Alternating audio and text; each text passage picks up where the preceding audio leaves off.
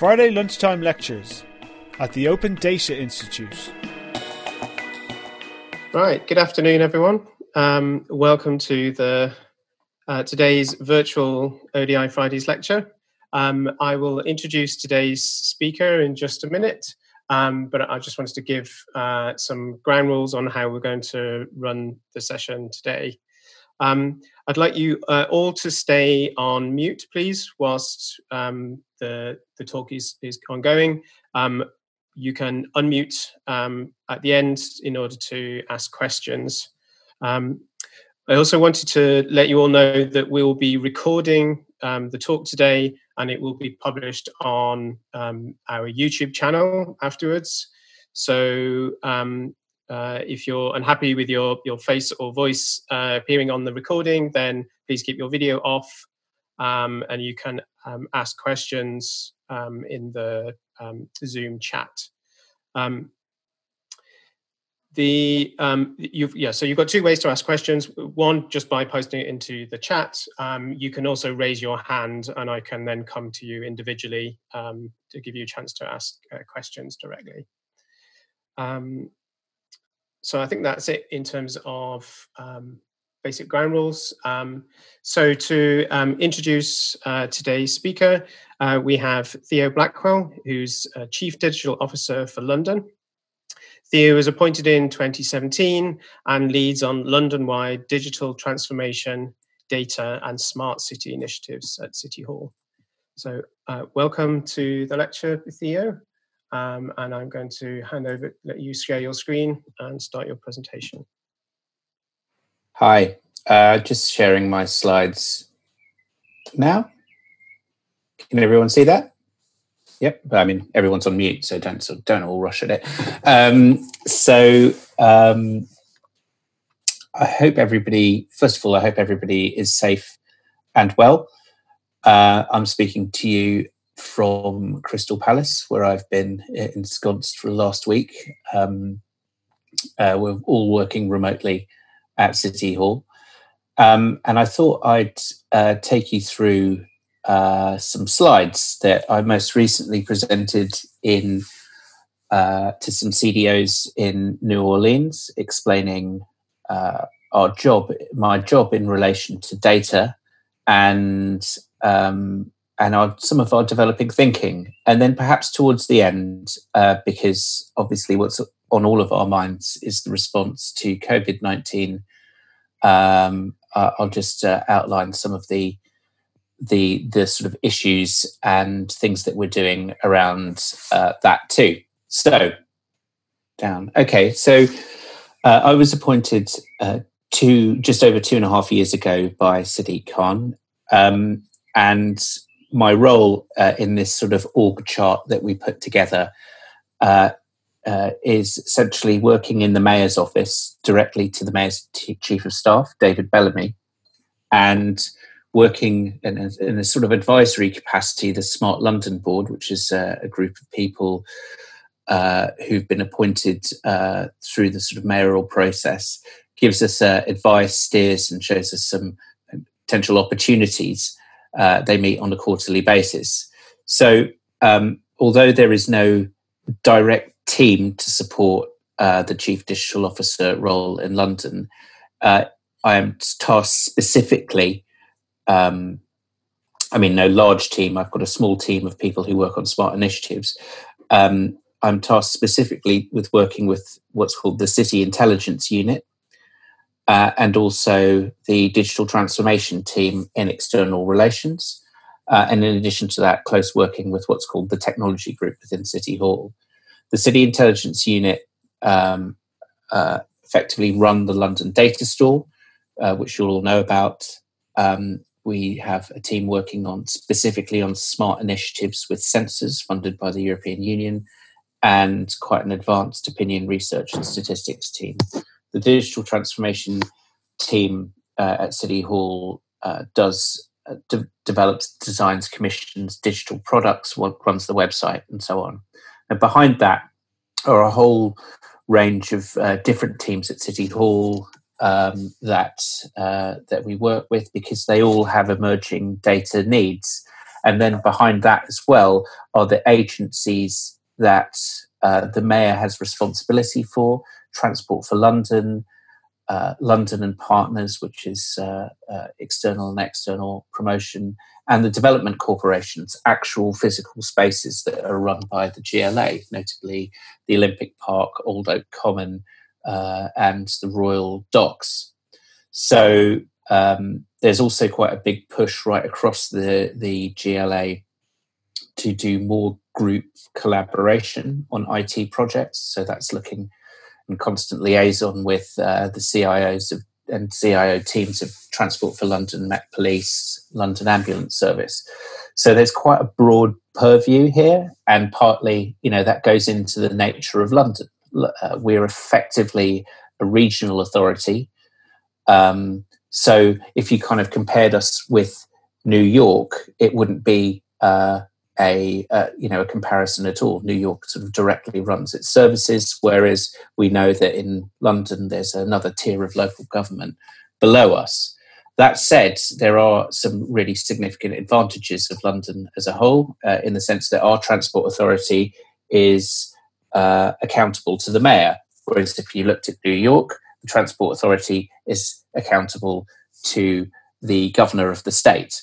Uh, so all cities, as I'll, I'll talk to later, have collaboration challenges. They're just manifested in different ways. And really, my role was to come in primarily to address the issue of our very federated system uh, and the collaboration challenges that are arising thereof. And I, I think you can. Uh, I think with us, we uh, we really looked at um, how in phase one, if you like, um, uh, the first three years, how we could build better collaboration between the various public service entities in the city, seek out private, uh, better private sector contacts with um, the tech community, and really build our strengths with universities. And so, the Smarter London roadmap that we put together in 2018, which you see on your screen, essentially has five main areas of work, and there are about 20 or 25 initiatives that um, that come from this. We developed this after talking to um, uh, holding about 80 public meetings, uh, doing I think the largest listening exercise on data and what it means to be a smart city that London's ever had and the clear steer coming back from us, uh, although affirming our, our premise of these five areas of activity, was that it's really important that when we discuss data and uh, technology that we put people first. So the first thing that we've done is championed user-centered design.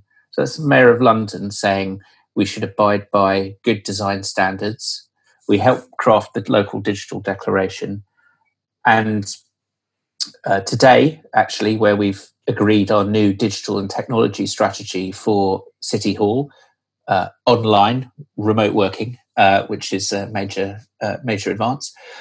Um, that puts the principles of uh, the government service standard right at the heart of how we design things, and provides new assurance processes in, in internal and external facing digital products and services that we will do so according to those standards. So it's the first time that's happened. Before it probably happened more in, in an ad hoc way rather than as standard. Secondly, to focus on city data. By that, uh, we mean uh, how we use the London data store to become the central register of where data is in London and promote data sharing pro- projects inside and outside the GLA. Thirdly, world class connectivity. So that is creating the first concrete plan for uh, full fibre connectivity into homes uh, in London using the planning process. So the London plan, which is currently back and forth between the mayor and the secretary of state, has a really strong vision requiring developers in all new properties to put in full fibre connectivity to homes we are using the transport network to uh, essentially lay hundreds of kilometers of full fiber cable that will not only um, you know, th- through through another step, will not only provide 4G coverage on the tube uh, in the next few years uh, when you're in tunnel, but it will also create a full fibre spine right across the city. And we've identified 600 public buildings uh, to connect that fibre spine to um, uh, right across London. That lowers the cost of investment for private providers to then provide full fibre and address the problem that only about 13% of London has full fibre coverage. Major area of work. And just to think like maybe four or five years ago with fibre coverage, um, you know, we, we were handing out vouchers to businesses. So it's just like a major step forward. Digital skills, we have responsibility for skills, and uh, later this year there will be a ent- uh, entitlement for uh, all adults with low or no basic digital skills uh, to get training. So it's a devolved power from government. So we're looking, and there's a kind of really interesting data question here is, you know, it's one thing offering digital skills entitlement to Londoners who don't have it. It's another thing getting people to take it up. And who do we target? So there's a major initiative around that. And the final area is city collaboration. So that's the development of the London Office of Technology and Innovation, which is working with 16 boroughs, um, including on data projects, to create a coalition of the willing uh, for the first time, people who ascribe to the same values uh, and ways of working to work together on projects. And that's not based at City Hall. It's funded in part by City Hall, the boroughs and London councils. Based in London councils is the appropriate body to take that forward.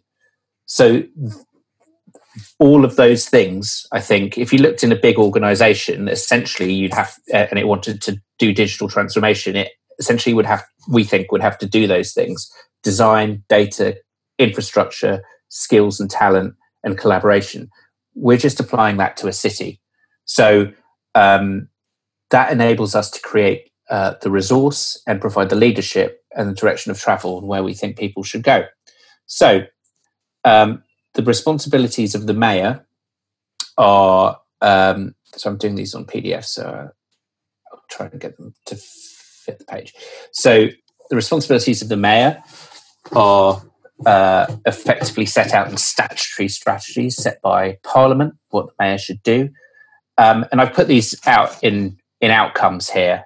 Our environment strategy says we should be a zero carbon city uh, in the next few decades our transport strategy aims to train, change the transport mix. We want 80% of people to uh, move around London by walking, cycling, or public transport by 2041. So none of these things addressed below are, are really going to be, none of these objectives are really going to be addressed without data and technology. And not just data held by City Hall, but data held by councils, universities, civil society, citizens themselves uh, right across London. So, how we in phase one build that capability to have a big conversation about data, how we do the data store for 20, uh, the 2020s is uh, effectively now a core part of our business. London's key driver is um, its rising population. So by 2050, possibly another 2 million people. So uh, in in in sort of old money, that's that's the equivalent of eight extra boroughs. Um, and what we've done in this phase one is created this new innovation infrastructure. So with the data, we'll be able to make more open calls, uh, more ways of engaging civil society and businesses in meeting those challenges. You've got my small group at City Hall and uh, our funding for various accelerators um, we have Transport for London's innovation team, which was set up in uh, 2016, led by Michael Hurwitz. And They're doing open call challenges such as Road Lab, uh, sponsoring a transport innovation hub in um, with Bosch uh, uh called Connectory. Um, and they work with us very closely on other open call initiatives like the Mayor's Civic Innovation Challenge, which recently awarded six companies uh, small prize and opportunity to work with TFL on issues like curbside mapping um, and heavy freights, uh, con- uh, how we reduce heavy freight uh, movement around London.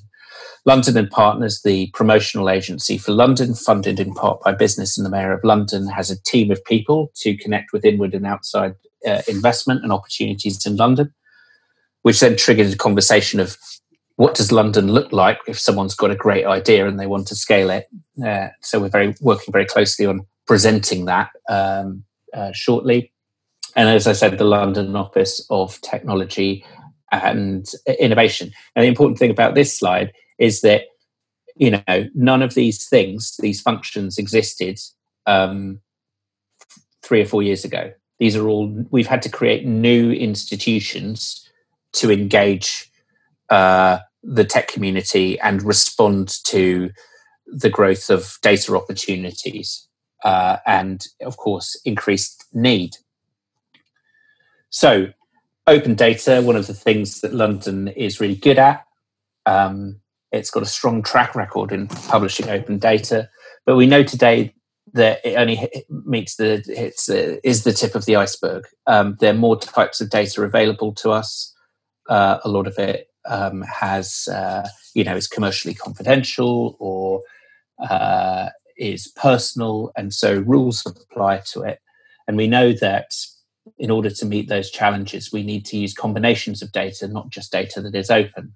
So we've worked with the Open Data Institute and um, and done some discovery ourselves on the London Data Store, which you know, although rebooted in 2015, um, effectively we think we need to rebuild it now to meet today's um, you know circumstances and really when when the first data store was created in 2010 the kind of user needs of data like who would you know who would be using it or creating things weren't really i think fully taken into account the whole culture at the time was you know publish that data um, and we wouldn't sort of know who was publishing it because that wasn't the point. It was just getting the public sector to open up data.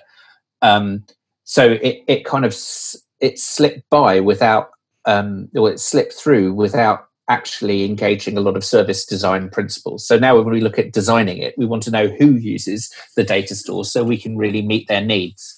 So that was a large part of our work with the Open Data Institute. And we're currently developing a process with Public Digital, Mike Bracken's consultancy, and that's funded by Bloomberg uh, Associates, to develop the data store not so much as a as a product within City Hall and a small team, but as a service to the organisation and indeed other users in London. So, um, our um, ad hoc approach at the moment has is can be quite challenging. Um, we we sometimes have uh, challenges sharing data in London. So we also need to use this process to uh, engage with um, uh, imp- improving the data sharing that we have right across public agencies. So just turning to this slide here, what we think that our the data store has uh, not only is uh, you know in terms of reputation and the data sets uh, that we have at the moment uh, is that we think it has a distinctive approach. And when I look at other cities and what they call smart city platforms, it seems very much to me that what they have is, is a kind of massive repository of data from sensors and other places in one place in order to sort of do stuff. And I think we approach it slightly differently. And we say, well, what's the stuff we want to do? And then how can we source the data through a trusted data store approach. Also, because of the way London's made up, I don't think we'll ever get to the point where there is a place where all the data is held. What we will have more is a kind of web of different data uh, sort of owners and the job of the data store is to make the case for how that data should be shared and what the public benefit should be. So at the moment, you see on the screen, we've got work on air quality with King's College London. That that ultimately will be able to produce a effectively a sort of a 48 hour version of a weather report for air quality on an open API, which people will be able to innovate from infrastructure mapping, where we share commercially sensitive data from from uh, construction companies and others um, on so that the benefit to the public would be to dig up the road once for utilities uh, and others uh, when you're constructing a site rather than having different entities coming up digging a road up many times. That's effectively that's pretty close to a data trust that's currently in operation.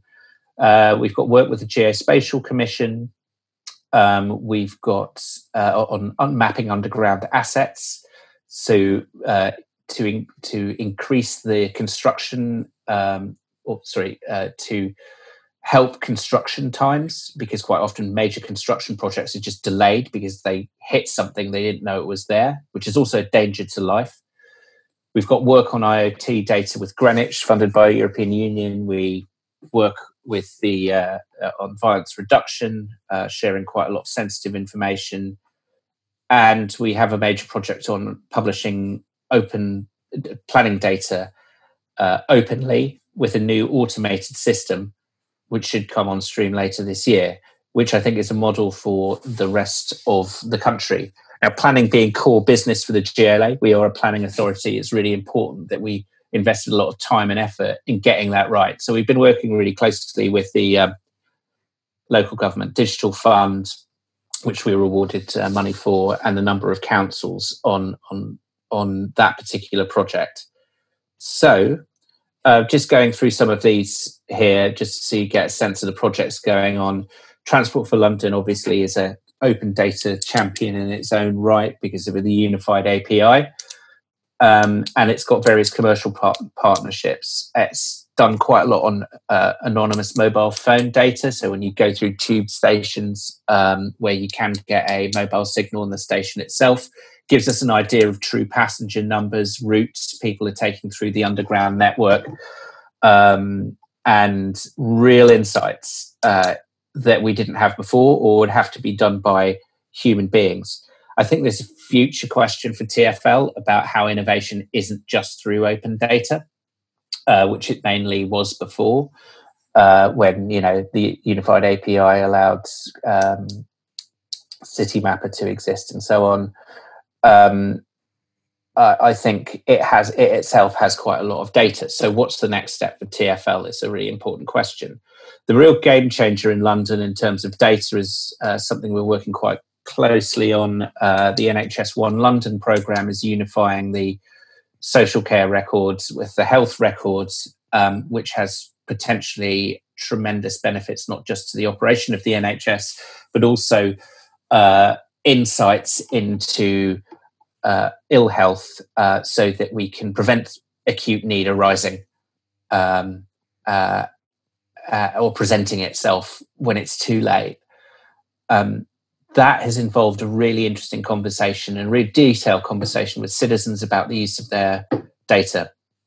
Um, and that culminated earlier this year with a four day citizen summit uh, over two weekends in February and March uh, with 100 Londoners who were representative of London to talk to them about when it was appropriate that their data is shared with research bodies or outside the NHS and inside the NHS.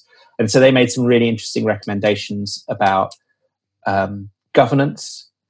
Um, you know, there was actually, uh, you know, quite a lot of support, a lot of, you know, majority of support for uh, data sharing, a significant majority of support for data sharing. And it gave us insights into why data sharing wasn't happening at the moment.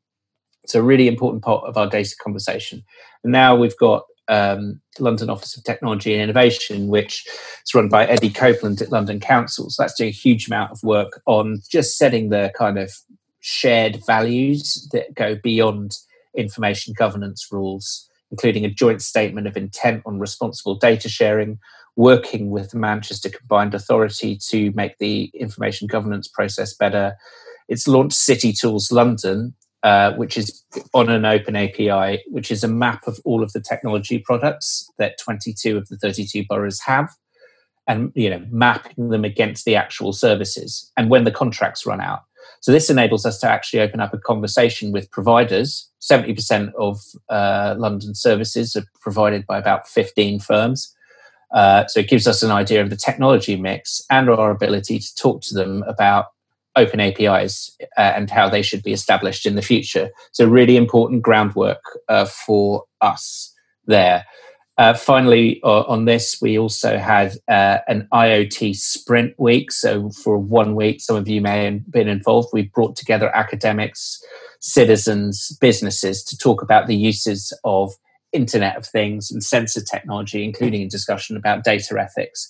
So instead of having a, like a series of seminars over six months, we just said like let's just do it in, in a week. And actually, one of the important things of the London Office of Technology and Innovation is just doing a have a way of working which is really quite different from how local government normally works.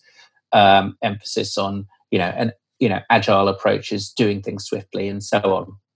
So sorry, I'll just get this slide out. It's quite sort of like quite important. My graphics are not that good, and I always want to in, looking to enhance this one. But the central hypothesis of data in the future for London, the Data Store 3.0 is, as I say, not that kind of central repository of you know all of London's data, because that wouldn't be practical. Um, it, it sort of goes with the grain of how London's built, and instead uh, we would have a, um, a central, we'd be the central register, like the library index card of where the data is held from uh, many public sector and other organizations in London. So where the, we'd have a metadata, the metadata, and that would enable us to do projects when they arise and then build our capacity to ask the right questions that start those projects off in the first place.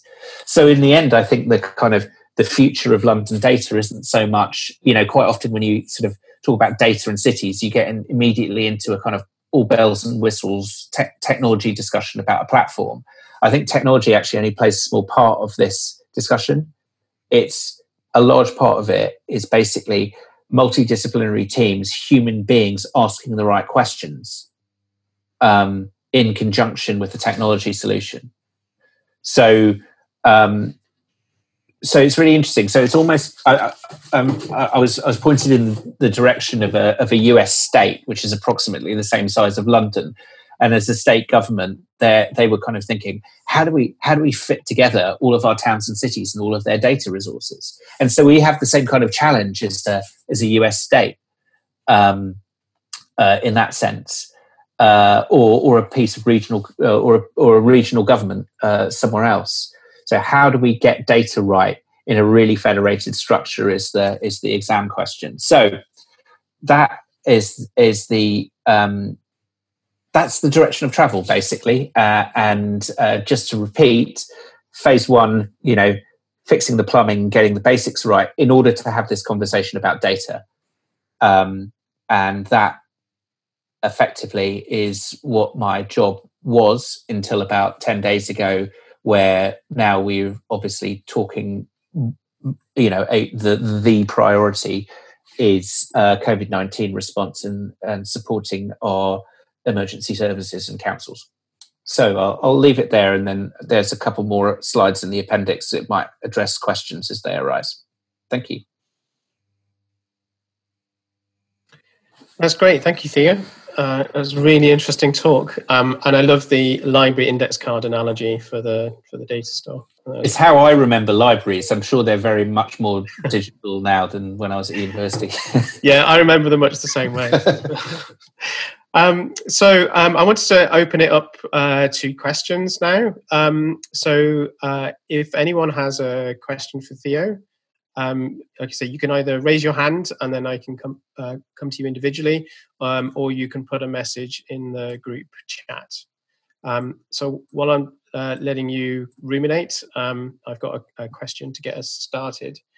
Um, so I was I was really struck by how you, you were uh, describing um, GLA as essentially a regional authority working with lots of boroughs, and I'm wondering if that you've got um, lessons or insight for other regions of the UK about you know uh, what they could replicate from what you've been doing in London?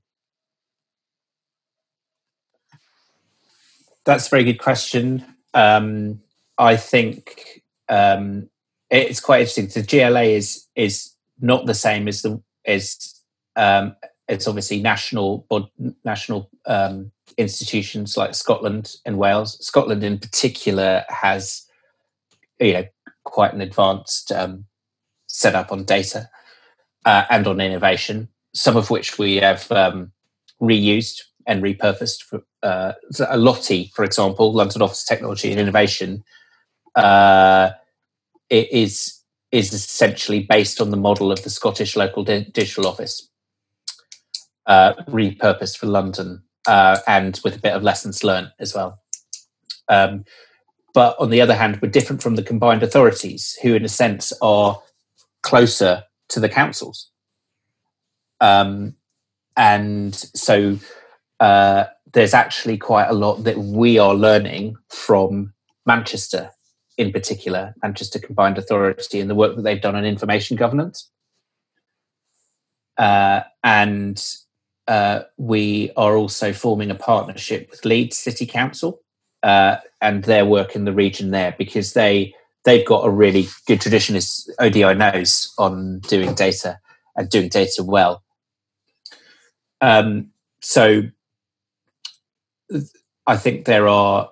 Um, I think you know, I, I'd like I'd like to think that we have learned and adapted from what works elsewhere in doing London, and, and I think that is now reflecting back outwards to other people who are saying we need better collaborative ventures. How do we do them? Because old structures aren't appropriate. Great, thank you. Um, we have a question from Hannah. Hannah, do you want to unmute and go ahead? Uh, yeah. Um, was there any real culture change that had to happen inside the GLA itself for you to be able to reach your goals? Like, did you have to convince anybody to work, any colleagues to work differently? Um, I think uh, I'll answer that two ways. One is there's a tremendous amount of goodwill that this was a need that needed to be, um, you know, responded to uh, or fixed um, the GLA historically has focused on data wise, it's been very good at that kind of medium long term analysis, essentially supporting its core role to kind of go, what does the city look like in 5, 10, 20 years? Um, the, the chief culture change has come from embedding the principles of the local digital declaration, the effectively GDS principles in a GLA setting. Um, so we are now. Um, uh, the first thing I did was to bring in a, a peer review from the local government association uh, to assist us with those observations, and we now, uh, and in part, you know, this morning, have put in place a program to ensure that that's embedded in how we see transformation. So it was it was definitely uh, seen as a need, but it ha- hadn't quite been expressed in that in that way. Um, and certainly, I think the biggest challenge has been how we see data more as a service rather than a sort of team and a and a data store product. Um, so that work is is basically still ongoing and probably still has a way to go. Um, but we now have like basically senior level acceptance that that approach is the right one. It's a good good question. Great, thank you, Hannah. Um, so we have a question from Jay. Jay, you happy to unmute and uh, put your question to Theo? Um, Okay, it sounds like there's some background noise, so I'll ask it on your behalf. So Jay's question was, in terms of procurement of third-party technologies for your work, what essential factors are they are they analysed against, and on what scale? E.g., security five out of ten, privacy seven out of ten, accessibility, etc. Uh, it's probably a question. I mean, it's uh, probably not a question I could answer in in too much uh, detail. Um, what we have done now as part of our new digital and technology strategy is we've set up a, uh, a specific board which convenes technologists and service directors um, that provides assurance to all technology products that we purchase. Um, and it provides, uh, in a sense, that wider view where some of those questions, you know, they're you know, technology questions are definitely asked and his, historically have been asked by the technology group. But um, in in a similar way to the GDS spend control system, um, we're setting up an assurance system that can follow a digital product all the way through. Uh, and it will have to be agreed by the digital board before it gets money from the mayor of London. Um, uh, previously, there was an assurance process, but some projects that weren't really seen as digital might not have gone through them in that way. So there would have been a check from a pure technology angle, but um, I don't think there was a realization that basically most things that we do these days are digital and therefore have to go through that gateway. So that basically has now been put in place. Um, and it, it, essentially is a modified uh, G, old old style GDS assurance process without using the word spend control. Thank you. Um, and Kellen, we have a question from you. Hi, hi Theo. Um, I'm actually a student uh, working on um, a data project for a community in East London, and um, something that you mentioned uh, whilst you were speaking that really interested me was um, some kind of program uh, that the GLA is planning on putting in place to teach digital skills to adult members of the gen of the general public uh, population.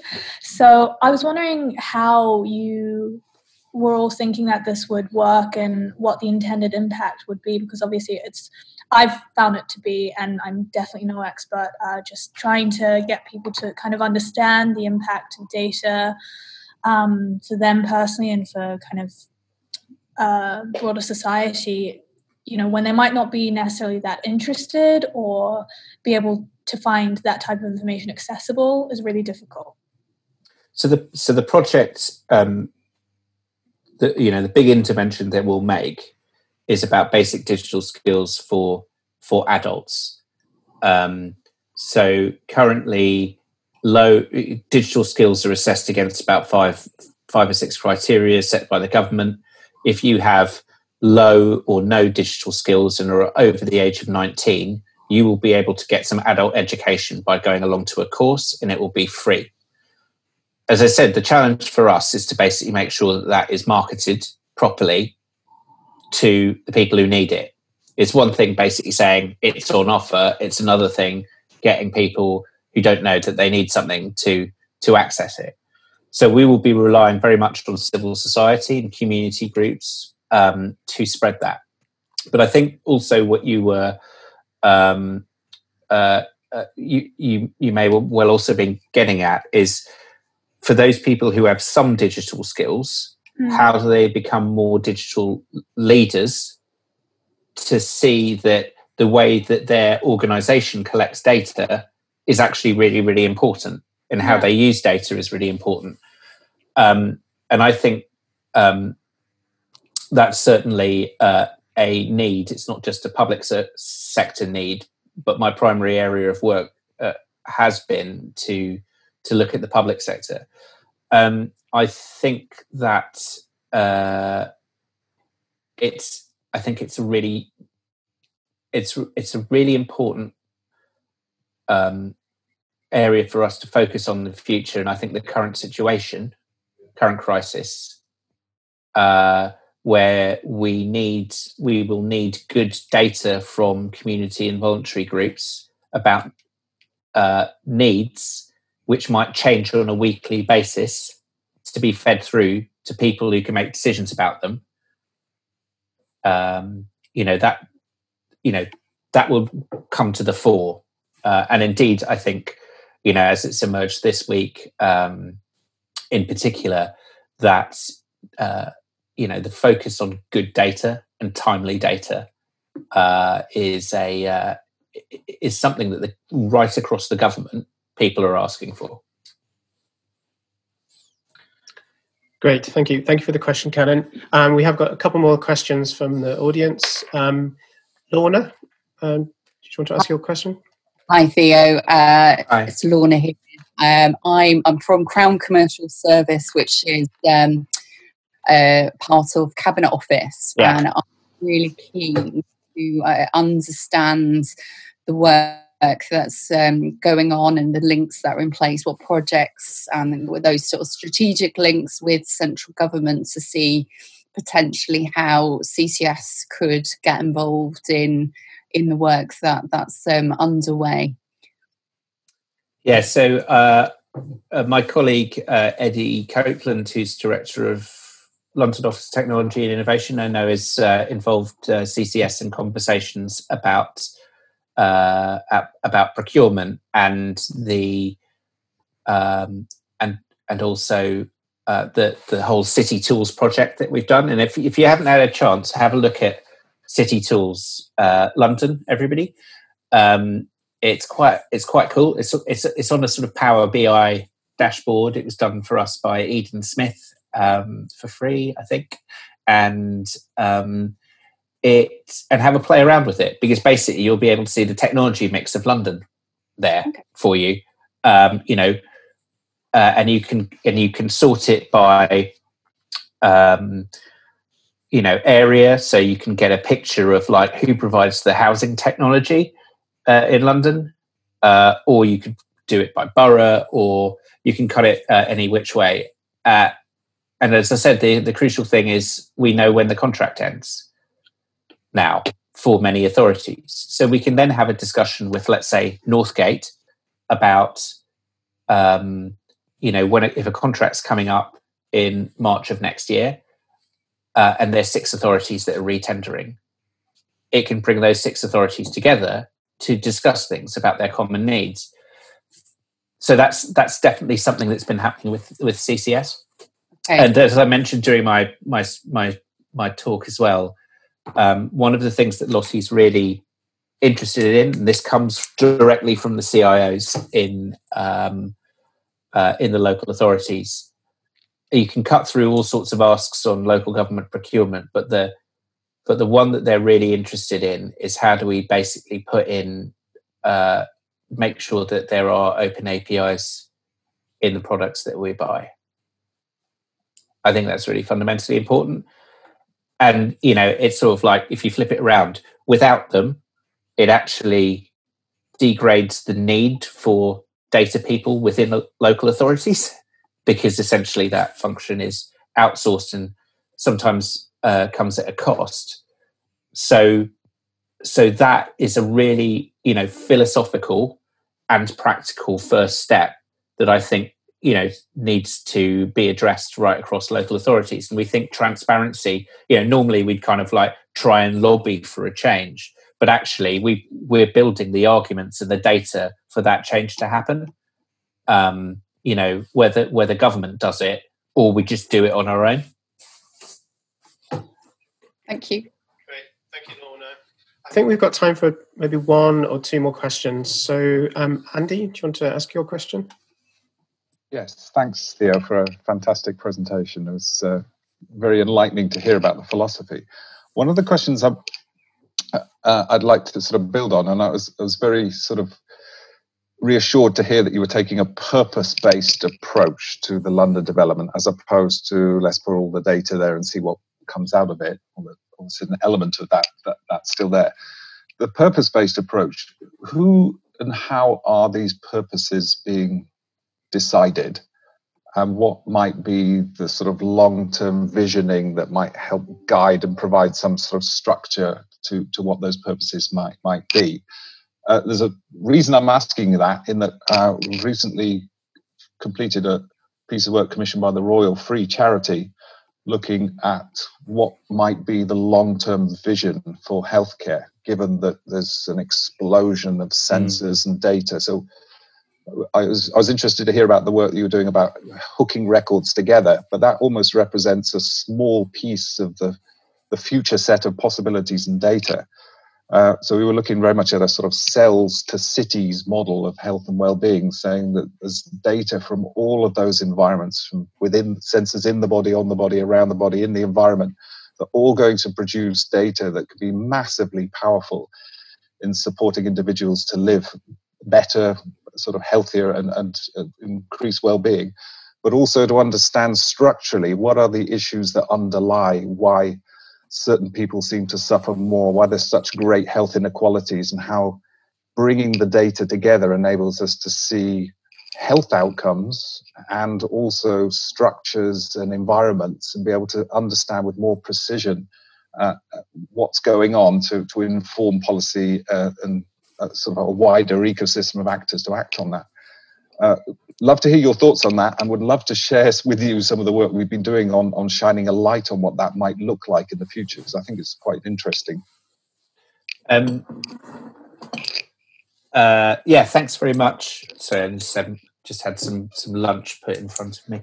Um, the uh, um, so um, on purpose based approach. Um, when I joined, there were quite a lot of data projects going on, and they were they all were you know supporting mayoral strategies. But I think if you looked at it from a data sense, you could say that there were a combination of kind of ad hoc projects, mm. and there were a combination of ones which supported a direct need that was expressed by a core service or function of the GLA. So quite a lot of the projects that I've set out there are ones that I would call truly purpose based um, projects because they support the planning function, which is core business, or they directly support a key element in a strategy that the mayor has been democratically charged to set out. Um, for example, environment strategy and work around air quality and tools tool for citizens or tackling crime. Um, so that that then poses us the question of how do we decide which ones are priorities? So therefore, as part of the data store work, the next step from what the ODI has done for us on the kind of discovery exercise is our work with uh, public digital on setting up this concept of the da- data as a service and so therefore prioritization of of what our data projects are um, will come with that. So then we, we have to kind of create an internal process to say like our priority is actually air quality or uh, you know reduction, re- reduction of violent crime. So um, so those are areas where we a have identified or you know already quite a lot of investment. And then we think about spinning up projects internally with external partners. And in a sense they um, you know there's a there's a drive with those areas because because essentially we've we've been given a um, an area to focus on. So um, I, so I think we kind of move from imprecise science to slightly more of a precise science without it being 100% precise, if you see what I mean.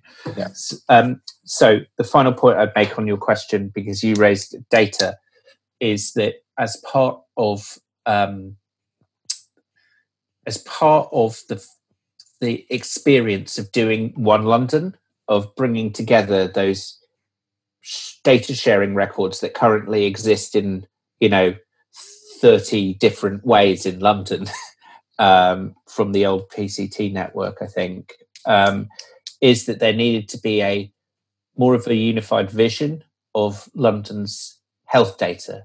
Yeah. So not not just the technical technological architecture that allows us to share, but um, a common understanding of what we're going to use it for. And as part of the London Data Vision, which, uh, you know, until current crisis, the work had just started on that, and a number of stakeholders were engaged, and that's um, and that's all um, uh, led by uh, the regional medical director and uh, Sir David Sloman, who of course was at the Royal Free uh, yes. before.